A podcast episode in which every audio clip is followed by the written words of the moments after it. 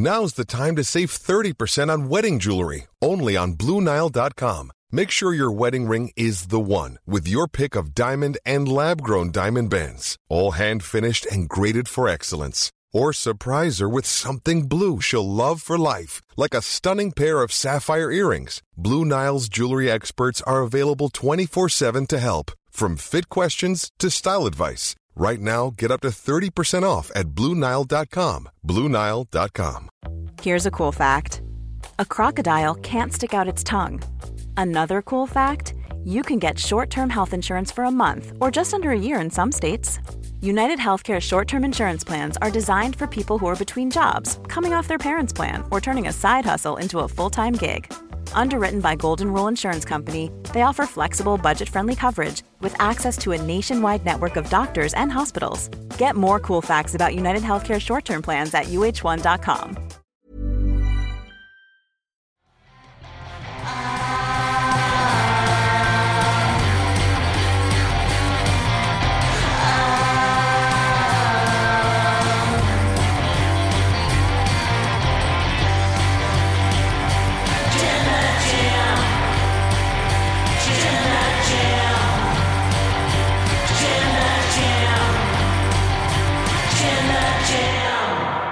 Adrenaline in his soul.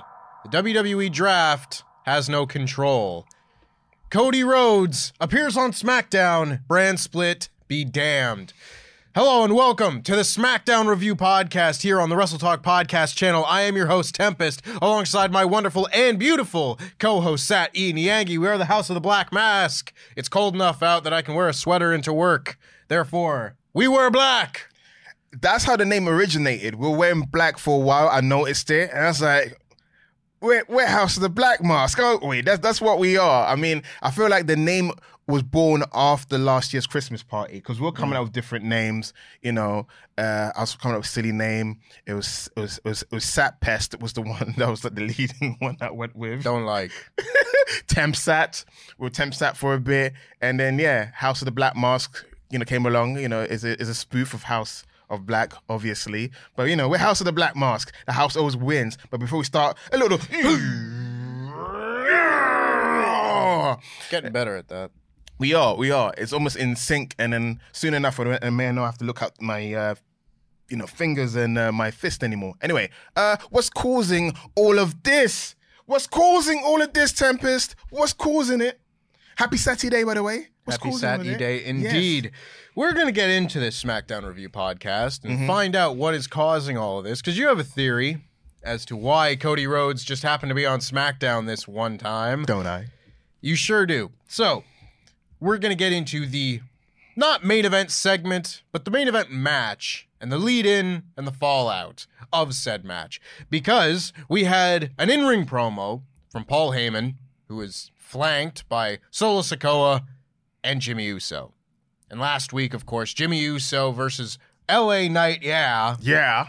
Was set up for this show. Mm-hmm. So Paul Heyman is directing all of his promo time towards John Cena. This is really the fallout promo from Solo's win over John Cena at Crown Jewel. So he says that because of Solo Sikoa, John Cena is not here. John Cena is never going to get to say goodbye to the WWE Universe and to the Cenation. You're not going to see him here, there, anywhere in Hollywood, nothing, because of what Solo Sikoa did to him. And he's going on, and he makes fun of John Cena's music. He said, Oh, three, two, one. That's right, John Cena. That was your cue. Your cue to come down here, do do do do. Come in, hit the five moves of Doom on Jimmy. Hit the five moves of Doom on Solo. Hit the five do- moves of Doom on me. It didn't happen because you're not here because of Solo Sikoa. So he's really putting over Solo. And then who makes the interruption but L.A. Knight? Yeah, yeah. And he comes out and he says that because of Jimmy Uso, Roman Reigns is still WWE champion. Without Jimmy Uso, he would be the WWE champion and he makes a little rhyme. it's good stuff. And this leads into the main event match, which again, I think we've seen Jimmy Uso versus LA Knight in recent weeks. Mm. It was fine. It was yeah. the same thing. Mm-hmm. You know, you know what you're gonna get. He wins with the BFT. LA Knight gets another win. So that's good. He's still getting big reactions. He's still one of the biggest stars on this show. People like doing the yeah. Yeah. And after the match, Solo Sikoa comes back out because Paul Heyman gets a phone call at the start of the match and he leaves, mm-hmm. leaving Jimmy Uso to fend for himself, which he is unable to do. And Solo Sikoa then comes out at the end of the match to go face to face with LA Knight. But Jimmy Uso jumps LA Knight from behind. LA Knight gets hit with the Samoan spike, and they take LA Knight over to be put through the announce table. And who makes the save? Not John Cena, but Cody Rhodes. Which is curious because Cody Rhodes is not on SmackDown No. and hasn't really been involved with the bloodline much at all as No. of late. But few things here. You could see this as the story resuming. We are now in November, which is only a stone's throw away from January and the Royal Rumble, which is then only a stone's throw away from WrestleMania. So mm-hmm. we might start to see a little bit more Cody Rhodes' involvement in bloodline matters going forward, because Lord knows he better damn well sure finish that story at WrestleMania. Ugh, that story been going on for ages. It's a never ending story. It's like me reading the AJ Mendez book. It's been never ending. I've been reading that book since 2020. I just wanna, so I'm, and I'm, I'm gonna be honest. Some books does take a long time to finish, and that's one of them. I'm still reading that book three years in. So But the, the Brian Gewirtz book finished that in three days. What's that about? You can tell what this guy likes. But Cody Rhodes, they beat up the bloodline, and Cody Rhodes and LA Knight stand tall. Now, yes.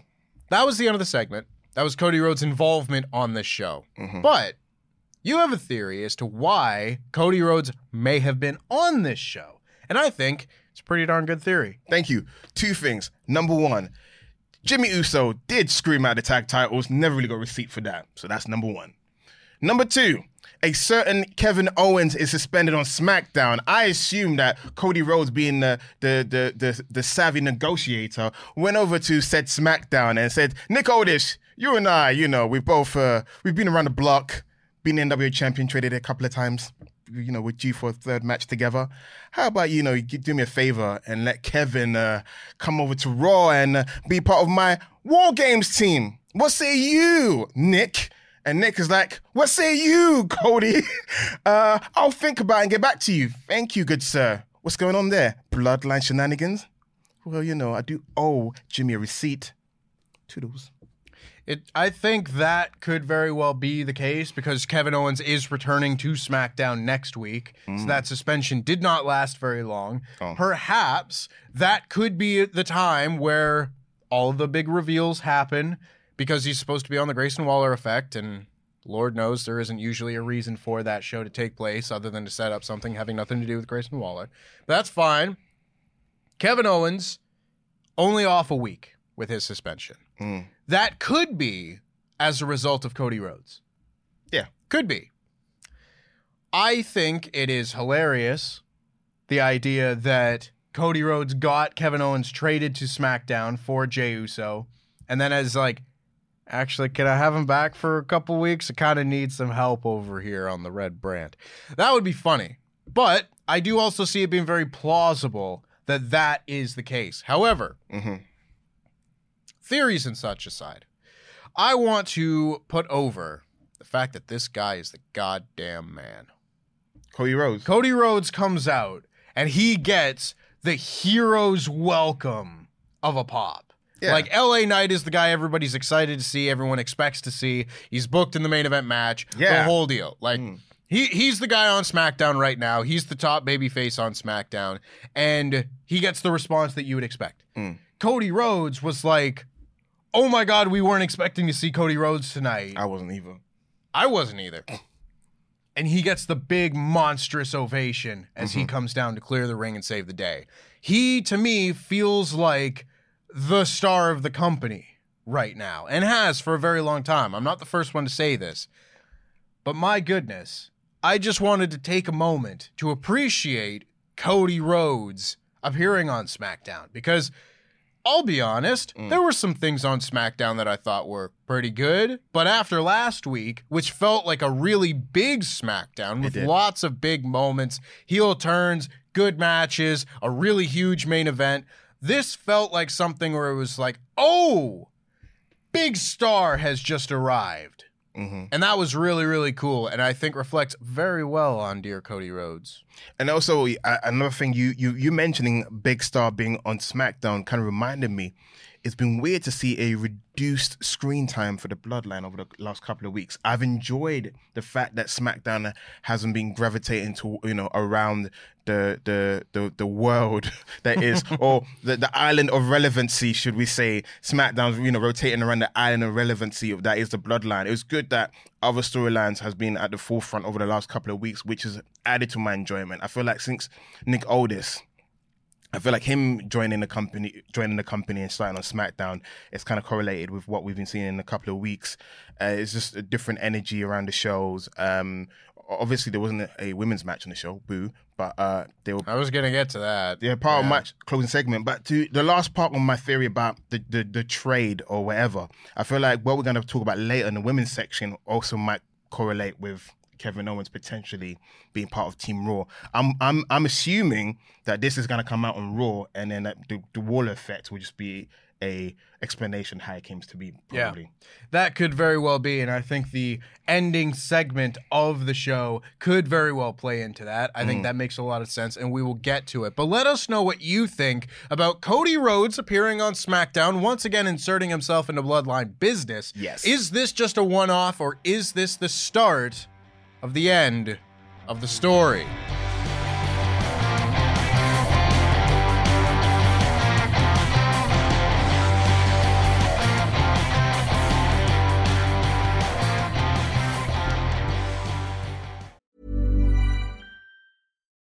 Here's a cool fact a crocodile can't stick out its tongue. Another cool fact you can get short term health insurance for a month or just under a year in some states. United Healthcare short term insurance plans are designed for people who are between jobs, coming off their parents' plan, or turning a side hustle into a full time gig. Underwritten by Golden Rule Insurance Company, they offer flexible, budget friendly coverage with access to a nationwide network of doctors and hospitals. Get more cool facts about United Healthcare short term plans at uh1.com. Hey, I'm Ryan Reynolds. At Mint Mobile, we like to do the opposite of what Big Wireless does. They charge you a lot, we charge you a little. So naturally, when they announced they'd be raising their prices due to inflation, we decided to deflate our prices due to not hating you. That's right. We're cutting the price of Mint Unlimited from $30 a month to just $15 a month. Give it a try at mintmobile.com slash switch. $45 upfront for three months plus taxes and fees. Promo rate for new customers for limited time. Unlimited more than 40 gigabytes per month. Slows. Full terms at mintmobile.com. Many of us have those stubborn pounds that seem impossible to lose, no matter how good we eat or how hard we work out. My solution is PlushCare. PlushCare is a leading telehealth provider with doctors who are there for you day and night to partner with you in your weight loss journey. They can prescribe FDA-approved weight loss medications like Wegovy and Zepbound for those who qualify. Plus, they accept most insurance plans. To get started, visit plushcare.com slash weight loss. That's plushcare.com slash weight loss. Roundabout Season 2, presented by Nissan, is live now, and we're back to share more stories from the road and the memories made along the way. We're talking rest stops, if we're stopping to get gas.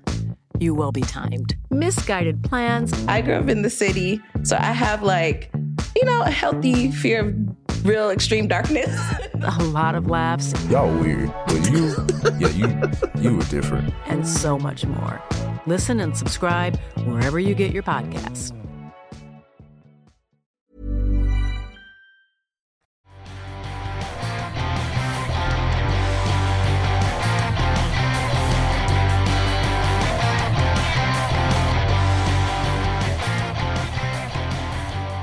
We are going to get into the rest of our SmackDown review here Yes, we are. because we opened the show with damage control. damage control. Sort of. Sort of. And I say sort of because damage control did come out, but there was some confusion in the ring about whether or not this new and improved damage control was officially cemented. Mm. Because Bayley gets in the ring and she's talking and she's very arrogantly proclaiming that she's a mastermind and the plan has come together and she's playing chess while everyone else is playing Candyland as she then screams Yahtzee because Bayley is the best. She's brought Asuka into this group. Everything is better. The new and new and improved Damage Control is the most dominant faction in WWE. And Kairi, Asuka, and Io then start like giggling to themselves and chatting in Japanese. And Bayley is like, haha, yeah, that, that's what I said, right? Right? Right, guys? So I don't know this. I don't speak Japanese. Perhaps somebody who is able to translate this, and I'm sure we'll see this on Twitter as soon as we're done. Please do. But it seemed very much like they were gossiping about Bayley getting God. She's overcompensating. That's what it Yeah. was. They're laughing at her, like, haha, silly fool. Look at her trying to take cre- uh, credit for what we're doing right now. Yeah. She doesn't know what's coming to her. And she's like, what? And she's paranoid. That's what I love about Bayley. Bayley's not a complete fool in that situation, though. No, she kind of gets it. Like she's still kind of an oblivious heel, but she's not totally oblivious where she's like, yeah, it's like, uh, yeah, right? It's because yeah. there's an uneasiness. She knows that she's not part of the plan. I think in the public, she wants to appear that she's in control, but secretly, she doesn't know what the heck is going on. This group hasn't been the same since Crown Jewel. Everyone's whispering, talking, saying things. She can sense something's happening. It's uneasy right now. Where's her best friend when she needs her? Mm-hmm. the winds of change are blowing because, like, she'll take credit for this on TV, mm. but she didn't bring Kairi into this group. no, And she didn't bring Asuka into this she didn't know nothing. So this goes on, and Bayley's uneasy, and Dakota says, Well, this hasn't been a properly christened new group. You haven't welcomed Asuka into the group officially yet. And then they do that, and they're all like, Yeah, damage control. And so then Shotzi's music hits. And Shotzi then leaps off the top rope, mm-hmm. blindsides the, mm-hmm. the heels. And Bianca comes out and Charlotte comes out and they have a big brawl. But the baby faces get overwhelmed. They cannot overcome the numbers disadvantage.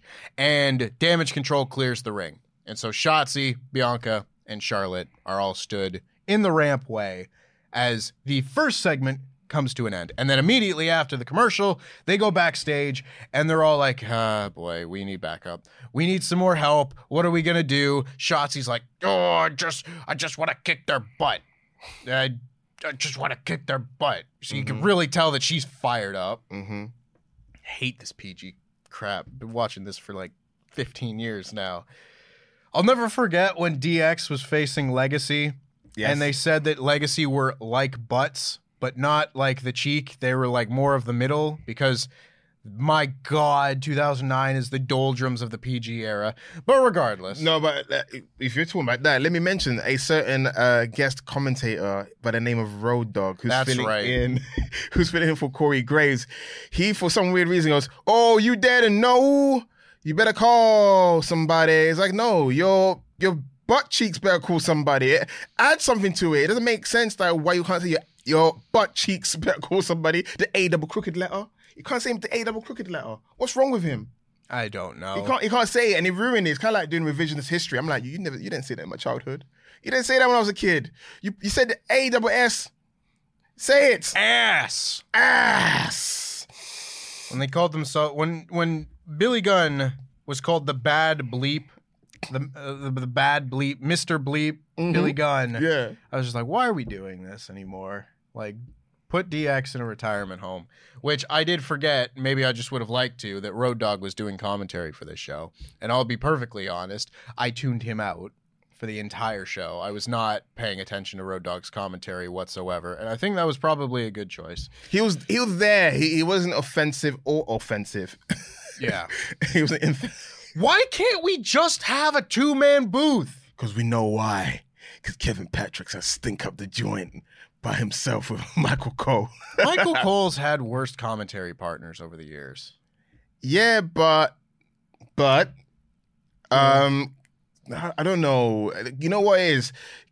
Put Kevin Patrick back where he belongs, backstage asking questions. No offense to the guy, he seems like a lovely guy. It's just that he doesn't have the oomph for it. I like that Jimmy Smith guy. He sounded like an MMA commentator because he was, and I, I miss that kind of presentation. Ke- like Kevin Patrick, when he talks, he's like he talks for the sake of talking, and no one's listening. It's just like I, I miss the days when wrestling commentary was a piece of of my enjoyment for wrestling. Nowadays, I like I don't care if I mute it. I'm just watching the action now because the commentary doesn't add anything an- anymore. It's a dying art. The art is dying. Need to put some more oomph in his bloom. Mm. So, back to the point at hand, of, Of course. They declare that they need backup. So, they make that decision. And throughout the show, we get further updates on that.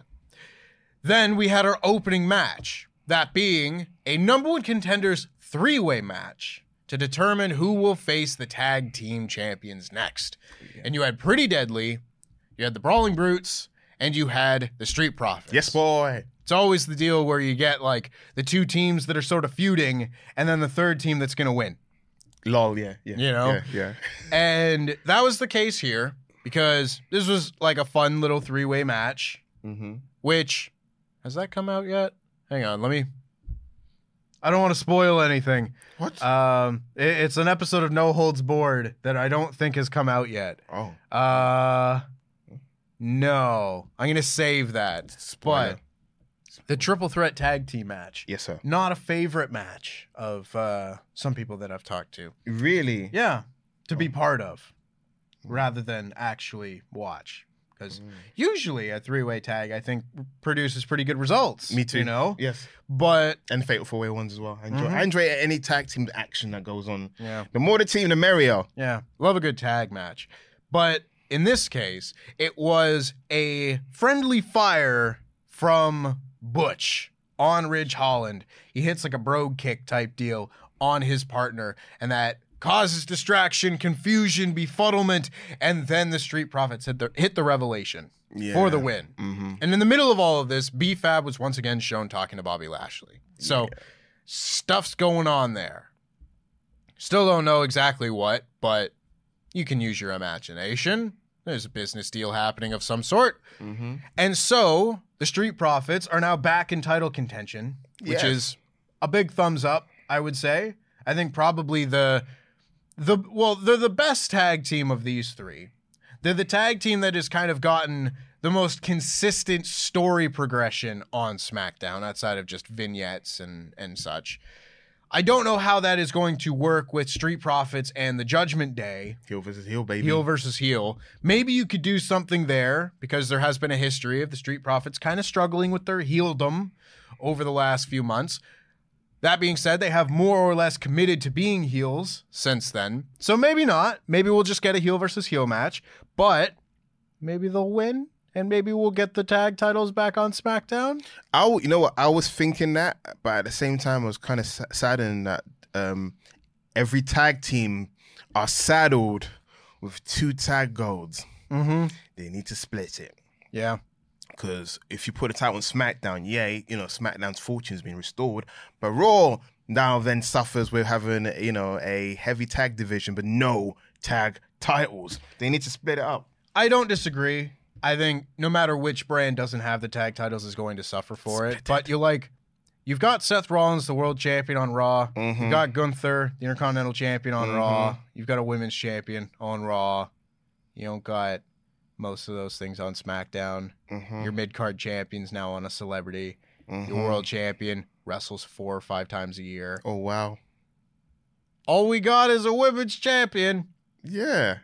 And the women didn't get any matches on this show. No. So we could really do with some belts. There's a drought on SmackDown. Wow. There's there's a drought on SmackDown. Lack of champions, most in part time celebrities or whatever it is. Hell, I would take the women's tag titles at this point. They were on here for like a week, and then they got beat by the tag team amnesia team of Shotzi and Charlotte. Ah, tag team amnesia. Everyone Ah. suffers it. But before we we we we, we skedoodle from this point, uh, Ridge Holland and Butch, aka Pete Dunne. I'm still fascinated by the fact that Sheamus has not left Canada. He's stuck in Toronto. as far as I'm concerned, he, he he fought with Edge. Edge beat him. They went for drinks, and he went. He fell asleep somewhere. He's got amnesia because we haven't seen Sheamus since the summer. Yeah, he's sleeping under the Gardiner I, I keep assuming that they've, they're doing this to make us forget, so he pops up on Raw. Because a part of me still feel like he he is between him. Um, sidebars between him and Chad Gable to be Gunther for the title, and I feel like as much as I want Chad Gable to win it, Sheamus, dude's like already in his like mid forties. He's really hanging on for that one more accolade, and then he can go, ah, I can retire in peace. Mm-hmm. So I do feel like Sheamus may potentially go back to Raw because they're breaking up Brawling Brutes. Because from the looks of it, Ridge Holland is frustrated. Brawling Brutes been losing. They're not like this fearsome trio they used to be. It's just they show their former selves. It's kind of like this tag team is dragging both guys down. We know that what Pete Dunne's capable of as a, as a singles competitor because he's had accolades already as being, you know, NXT UK champion and and and so forth and other stuff he's done in NXT and NXT UK and a bit on the main roster. But Ridge Holland is the un- unproven commodity. Ridge Holland looks like the kind of wrestler that uh, Vince McMahon would have pushed back like in 2006, to 2007. He seems like the guy that would have gotten the two month push, like the Mason Ryan push. Okay, he's the guy I was thinking. See, he knows. He knows. See, this is why he's the brains of this operation sometimes, man. He's this guy knows stuff. Yeah, he seems like the kind of guy Vince would have pushed, and then after that, he's green. And then he would have got demoted and give, be given a comedy character and get, then get released. Or then go to, no, then go developmental, get good, and then get released. That's what happened to Mason Yeah. Ryan. But with with Ridge Holland, we've seen him get better in real time. Yeah, there's still like some bad taste about what you know the whole Biggie situation with the belly to belly. It was an accident, whatever. But he's gotten better in the ring. But he's someone I'm not sure how he'll you know do well on the- on the main roster by himself because I don't know how Triple H will push him. We saw bits of of Ridge Holland on NXT before he joined up with you know Pete Dunne and Oney Oney Lorcan and I'm blanking on the, on the last Danny guy. Burch. It- Danny Burch. I was to say Martin Stone, but yeah. Anyway, yeah, we saw what he did uh, as part of um, that group and also by himself. So I don't know. He, he's definitely will flourish more as a heel. As a babyface, I, I see him being a bit of a lunkhead. But as a Mm-hmm. heel, they'll make him a monster. I just I don't know if there's room for him. I feel like the, the heel side on SmackDown, especially with Santos turning heel. I always look at what where your progression will be. Yeah, yeah, yeah, he turns heel, but then then what? Have a one pay per view or pre show match with Butch where he probably beats him, and then what? Do you know what I'm saying? I know exactly what you're saying, and it would be the guy that I would really worry about in this scenario. Maybe not so much if it had happened like, you know, two years ago, where if they had gone their separate ways and Vince was still in charge, I would have said that Ridge Holland would probably get the push, at least the short term push coming mm. out of the breakup. But now with Triple H running things again, and you already know that he's a big fan of Pete Dunne.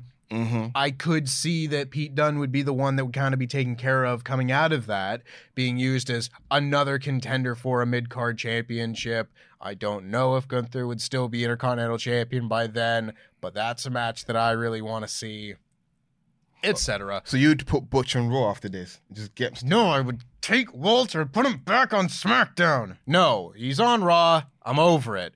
Maybe. I don't know.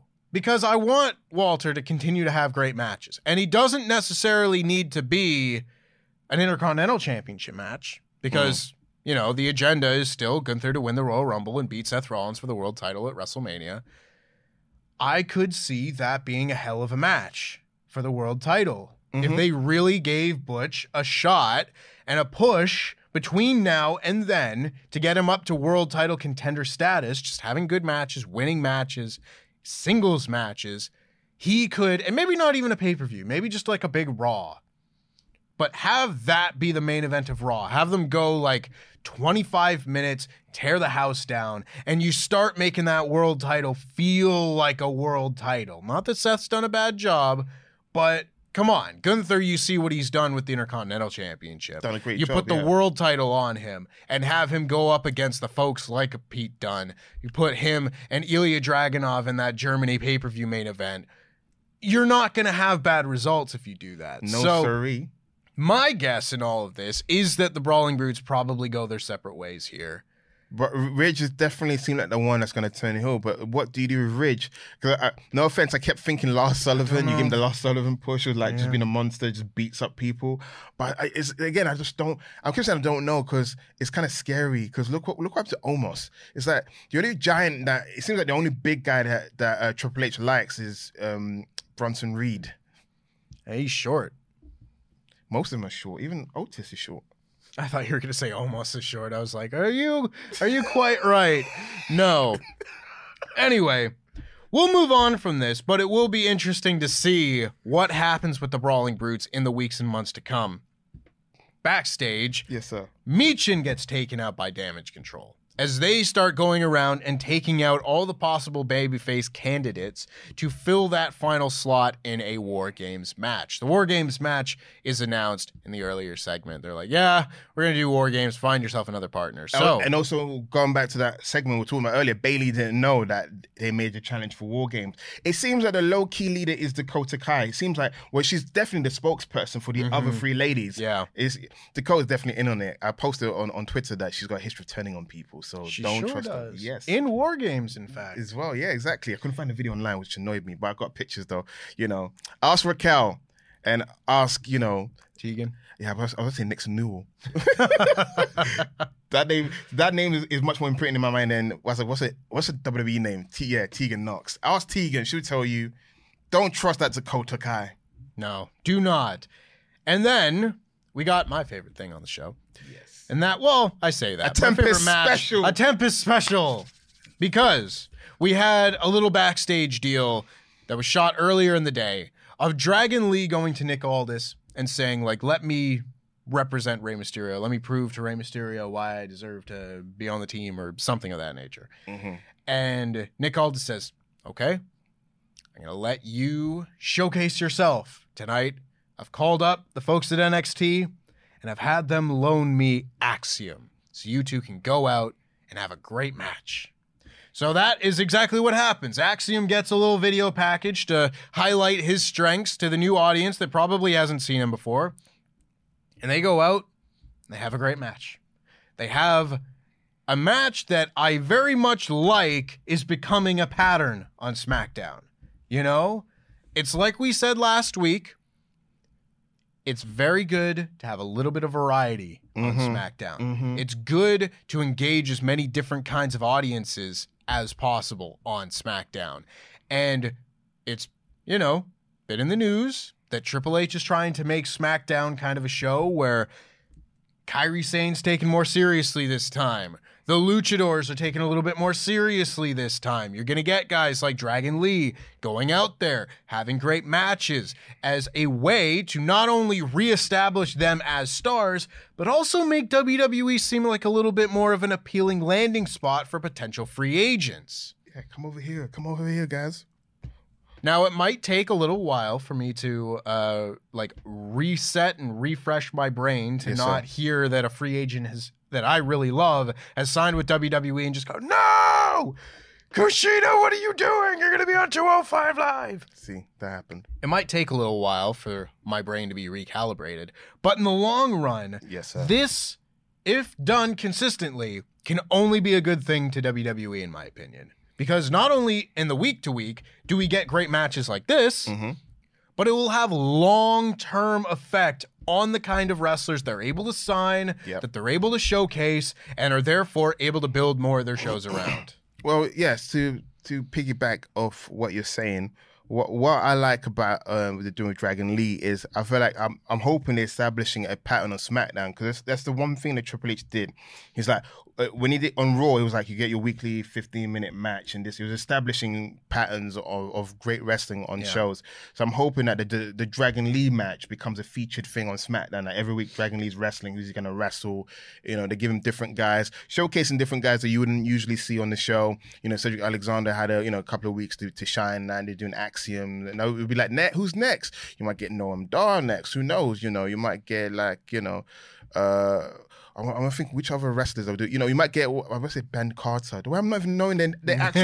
what is their NXT name? Nathan Frazer. That's it. I said, what's this generic British name? Nathan Frazer might be over here next week to, you know, to challenge Dragon Lee. I love how they establishing that. He's like the unofficial cruiserweight champion on SmackDown because he doesn't have a title, but his matches are something to behold. Yeah, absolutely. And this was very much one of them. There was a lot of really fun action, a lot of really good dynamic movement. They did Spanish Fly, they did a one arm power bomb, and finally, Dragon Lee hit Operation Dragon Lee as Road Dogg said on commentary. I don't think that name's going to stick. It was the Destino, and he got the win. I really like this match. This is the kind of match that makes me excited to tune into SmackDown when I see it on a card.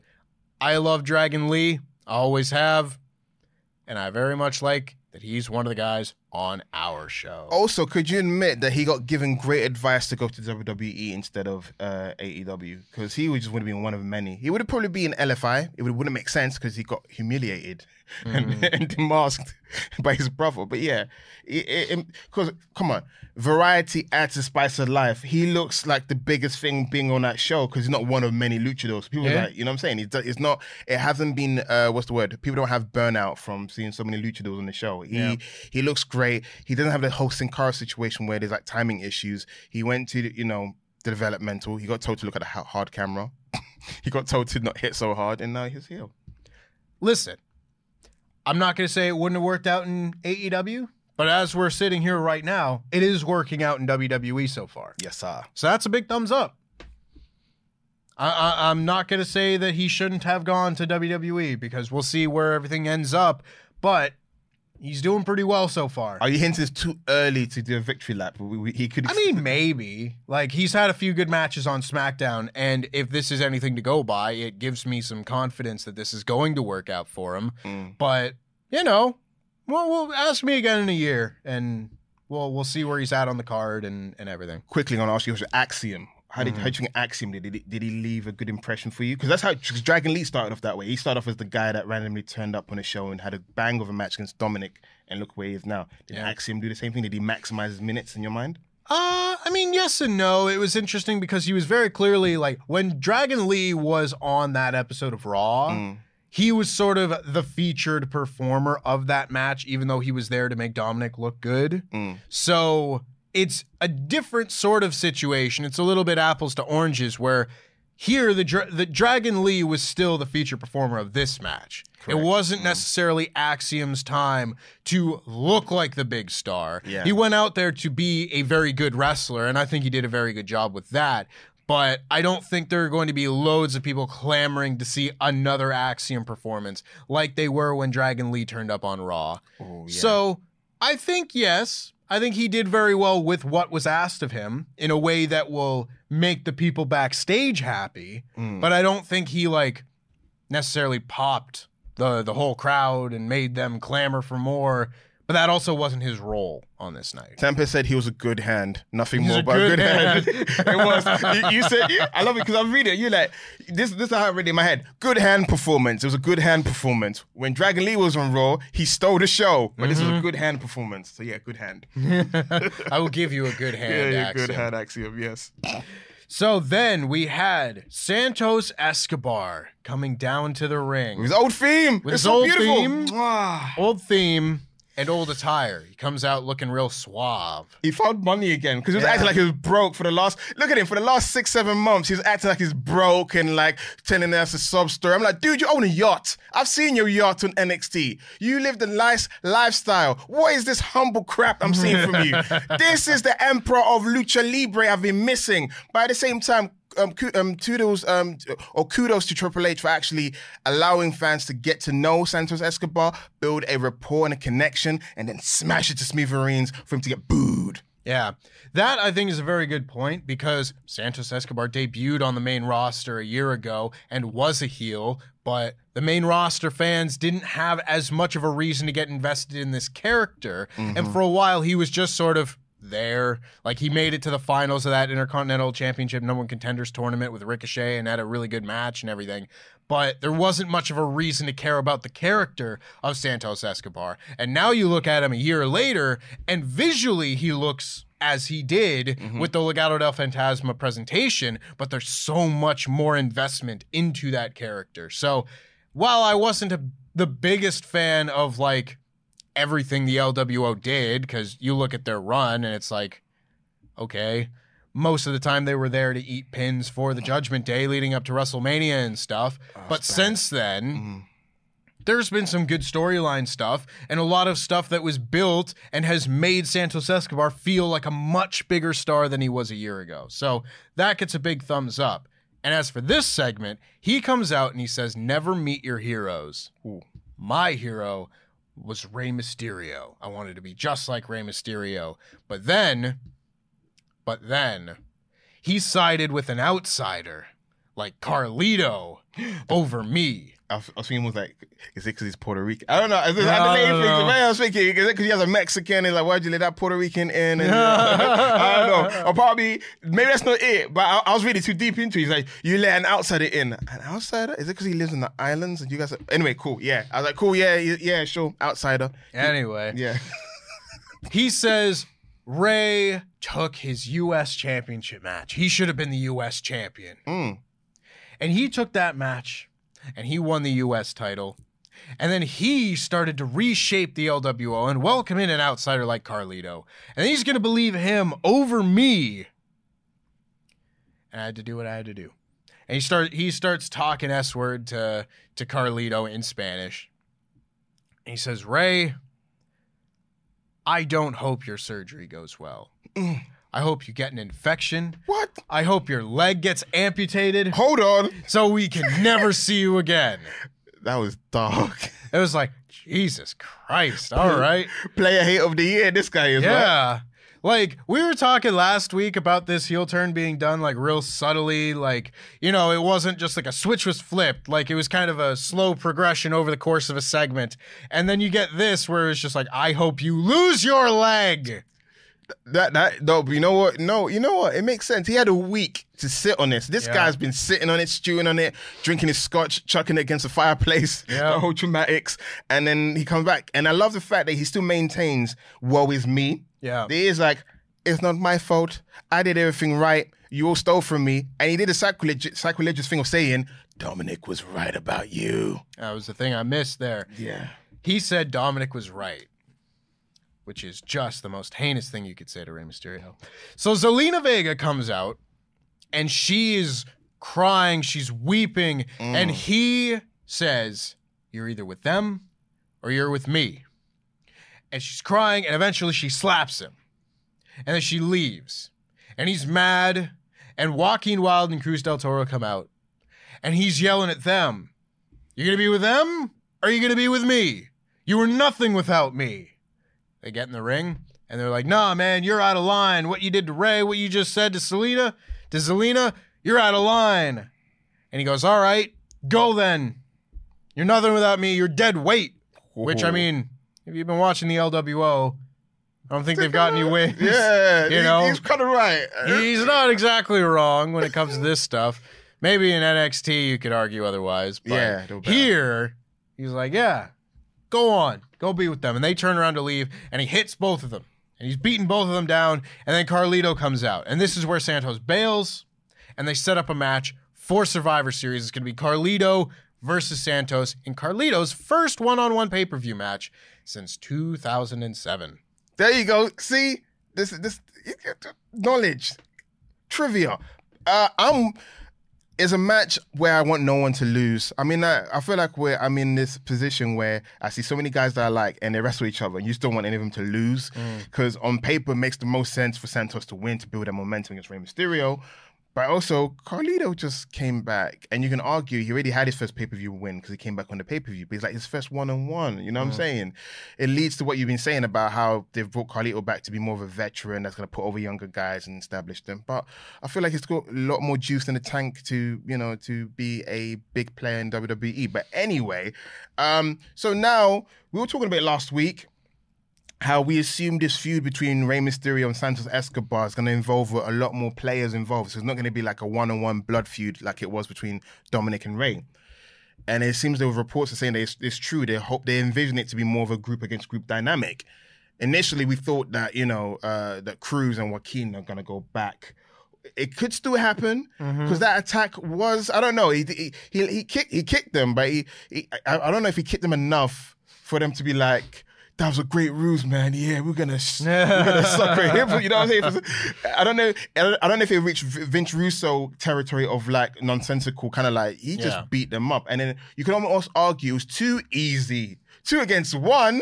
You guys look like chumps. I don't know. It's either that there actually are, you know, friction between them, Or you could see the return of Angel, Garza, and Humberto Carrillo to be part of the new group or the new Legado de Fantasma to fight against Rey Mysterio's LWL. And also Elektra Lopez, who was initially part of, you know, Legado del Fantasma, but they kept her NXT and they chose Zelina instead. She could debut and be, you know, the heavy for um, Santos like she was before.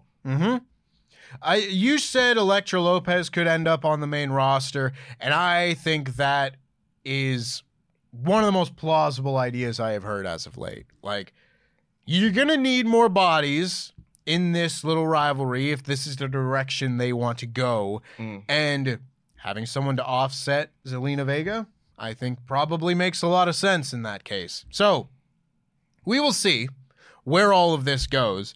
I thought Santos's work here was very good. I think his presentation is very good. I'm very much looking forward to seeing where he goes next. I see big things for him, and maybe a Santos versus Rey match at WrestleMania is in the cards. I want to I want to rush the push with him because for many reasons. You saw his promo, great on the microphone. He knows how to emote. The guy's very gets very passionate on the microphone, the way you, you rarely see. You you can tell like I'll be shocked that they actually gave him a script and he read it because he almost feel like his, his own words came from his heart. Uh, again, I keep saying age thing. I know Vince not around anymore, but you know Santos, Santos Escobar turns forty next year, so let's not mess around, guys. Let's stick the rocket ship. You know, give him a feud to Rey. Rey put him over and give him the U.S. title or something. Like, like let's go all the way because I feel like he's the, he's that guy. Mm-hmm. Like Dragon Lee's that guy in terms of the future of like the Latino, you know, uh, wrestlers on the on the main roster. I feel like Santos is definitely that guy. I completely agree. Santos can be your top heel, Dragon Lee can be your top babyface. You're set. He's everything they wanted Andrade to be. I feel Yeah. like they wanted a guy that's fluent on the microphone. You know, is you know Mexican. Has got a great family background. Handsome. He takes yeah, handsome. He takes all the box. Yeah, it's he's that guy. You know, I love Andrade, but with Santos, you don't have to do too much in order to get where he needs to be. He just knocks out of the park. He needs no help with that. Yeah. Big fans of Santos Escobar. yes, right we here. are. Then we had a very simple little match as it was Grayson Waller versus Cameron Grimes with Austin Theory on commentary. Gee, thanks. This was a match. This was the most a match thing I've seen on SmackDown in quite some time. They do their back and forth deal. Grayson Waller looks like he's going for his rolling stunner, but hits a rolling flatliner instead. He then rolls to the outside after Cameron Grimes goes for the stomp and Austin Theory's helping him out on the outside, and he Waller ducks, and Grimes does a kick on Austin Theory, and Waller like trips him up, puts him on his head, and then Cameron Grimes rolls back in, and Grayson Waller hits the Dingo Driver, which is his like rolling flipping kill switch thing, and gets the win. And I'm not opposed to Grayson Waller having like a secondary finisher because I do think that his rolling stunner is very situational.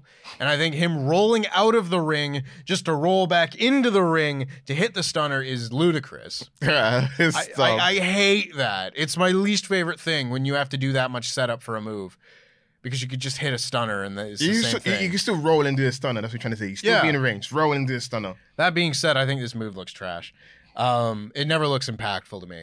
And that's it. He just gets the win and then they leave. And there's nothing before or after or whatever. And I guess you want to keep him strong. But this is Grayson Waller's first win on the main roster in a singles match. So, like, Oh, there you go. you know, there's that. But, like, Cameron Grimes is a nobody on this show. They, they've just given up. Like, I don't think they ever didn't give up. Like, he beat Baron Corbin in three seconds. But that that that's all they've ever done with this guy. I'm assuming with the new with Triple H now back in power, in his mind, he uh he will rehab Cameron Grimes after WrestleMania. That's so far from now, though. Because there's other That's like five months from now. I know, I know.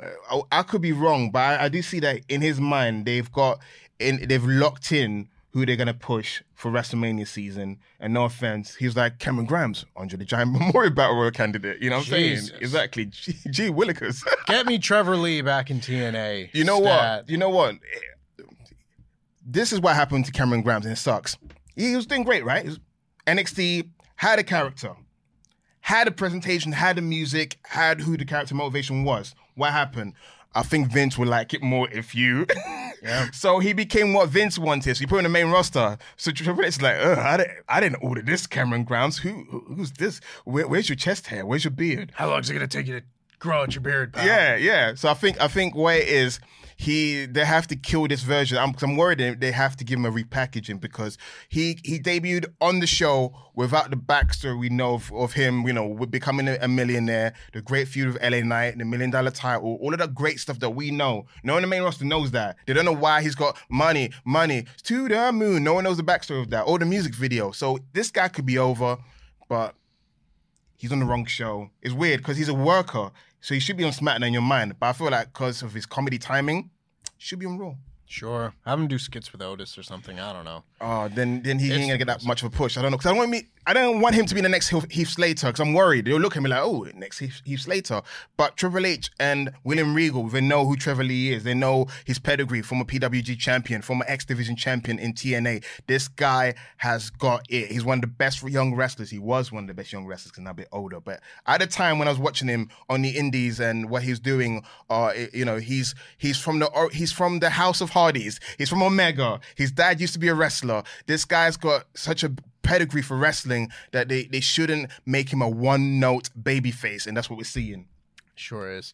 Backstage, we saw Damage Control beating up Zelina Vega, so that's another babyface that won't be on this team. Mm-hmm. And then after the Paul Heyman, Jimmy Uso, LA Knight, Cody Rhodes thing that we already talked about, we had the actual main event segment of this show. That being Bianca Belair, Shotzi, and Charlotte coming down to the ring after saying backstage that, well, I called her, but I don't know if she's gonna make it in time. Who is her? And Who's who- her? And who did Charlotte call? My God. So they go down to the ring and Damage Control is ready to attack.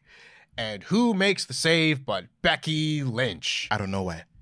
Out of nowhere, Becky Lynch comes down and all the heels and the baby faces brawl to go off the air. So, your theory, potentially, that Kevin Owens gets traded back to Raw briefly to take part in the men's War Games match makes a little bit more sense when you think that potentially Becky Lynch could go SmackDown way Yeah.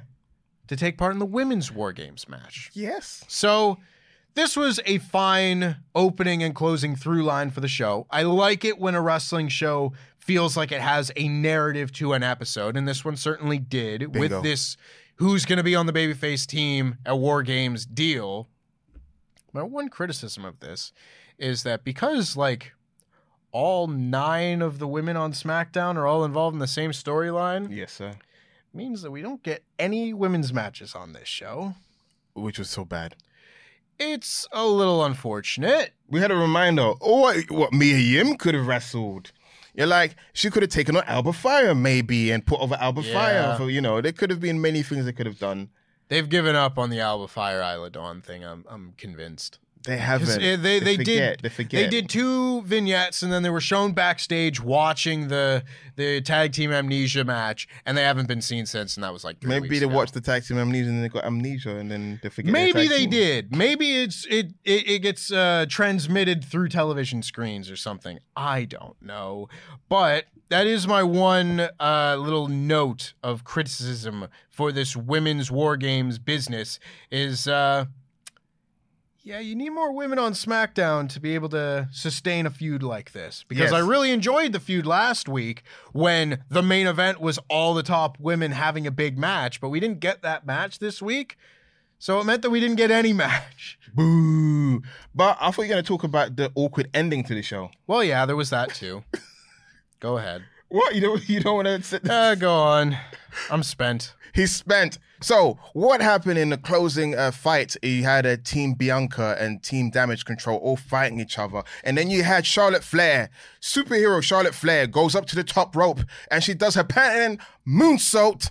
And at the same time she's doing that, Iyo Sky was also doing a moonsault as well. So you have both ladies getting up, looking at each other, doing a stare off. You think you're special? You do. I can see it in your eyes. So they got caught up in the music in their head, and eventually they realized, oh crap, we're still on camera. And they started a little awkward brawl. It was so awkward. It's kind of like they were standing there, and all of a sudden, Iyo just went oh, and then Charlotte goes, I guess. Uh, and then they, they picked up the pace, but just like how it started, because how you start a a, a brawl, it, it kind of like sets the pace of how the brawl's gonna go. So it started a bit lackluster. It looks like so. It's so. It was like there was no heart behind this. It was very awkward. It stood there. And all of a sudden, it's like, crap, what's our cue? Did I miss our cue? Oh, crap. Oh. So, yeah, watch that scene. It was a bit awkward. It didn't let the segment down, but it just it, it just didn't make sense. Someone missed the cues of when to start attacking. I don't know. But yes, that happened. Yeah. Not the best ending ending of SmackDown as in like the last shot, but otherwise a decent go off the air angle because Becky Lynch being involved in this is a very big deal. And I also like the fact they didn't cue up her music. They made it seem like she legit was dressed in her gear, waiting, or maybe that's why she was late. Yeah. maybe it was like, I need your help. Charlotte's like, I need your help. And they're like, who's this? it's it's me. Oh, I haven't seen you since we dropped our belts, whoever it was. He goes, all right, cool, fine. Bianca, all right, I'll, I'll help Bianca out. Shotzi, I don't really know her, but yeah, Bianca, I help her out. Sure, I'll be there. Need to get dressed. It's like, Seth, I need to look after our daughter for me, all right? And you're like, we're, we're, we're in the bus, we're already here. Yeah, yeah, sh- just give him, give me five minutes. I need to get dressed. Yeah. Yeah, because she had her gear on, but I like the fact they didn't cue up her music. usually there's always like a, a grab for people that they had the music ready for a surprise. How is it a surprise if the music guy knows you're coming out? But anyway, yeah, that was that was good. Indeed.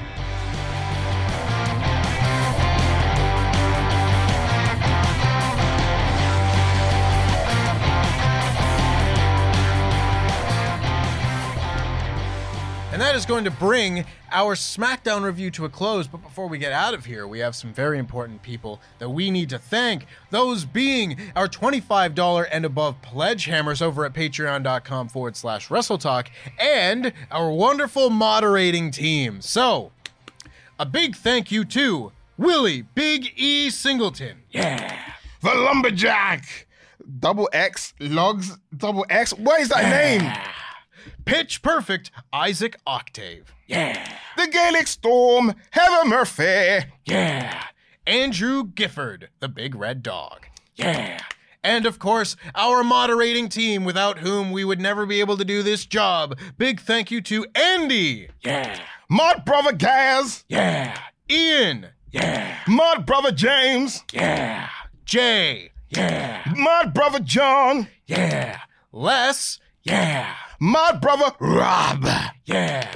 Thank you very much to all of our moderators. We wouldn't be able to do any of this without you. Thank you very much, Sat, for joining me once again. We will be back on Sunday with our review of AEW Full Gear. Who is the big signing? We don't know yet. We have our theories, but we will see. Make sure you enjoy the pay per view. Make sure you check out the latest edition of Fantasy Booking Warfare over on partsFUNknown, where I take on Laurie Blake as we book the end of Oscar's streak. Until then, I've been Tempest. That's been Sat. That was SmackDown, and we'll see you next week. The house always wins.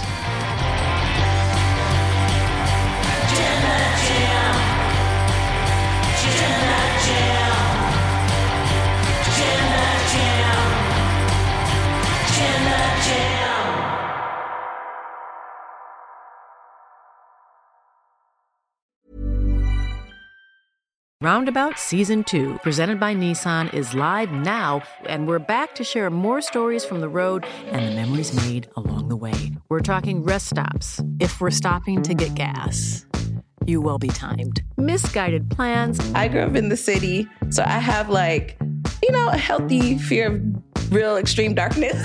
a lot of laughs, Y'all weird, but you, yeah, you, you were different. and so much more. Listen and subscribe wherever you get your podcasts. ACAST powers the world's best podcasts. Here's a show that we recommend. The Real Housewives is a guilty pleasure for most, but if you're looking to not feel guilty about that pleasure, tune in to Everything Iconic with me, Danny Pellegrino, where I break down all the messy moments and behind the scenes antics of Bravo's popular franchise. And on Everything Iconic, I also interview celebrity guests like Kelly Ripa, Keke Palmer, Drew Barrymore, Cameron Diaz, and more about their guilty pleasures, their past work, and so much more. So if you're pop culture obsessed and find yourself watching way too much reality TV like me, tune in to Everything Iconic with Danny Pellegrino wherever you listen to podcasts. ACAST helps creators launch, grow, and monetize their podcasts everywhere. ACAST.com.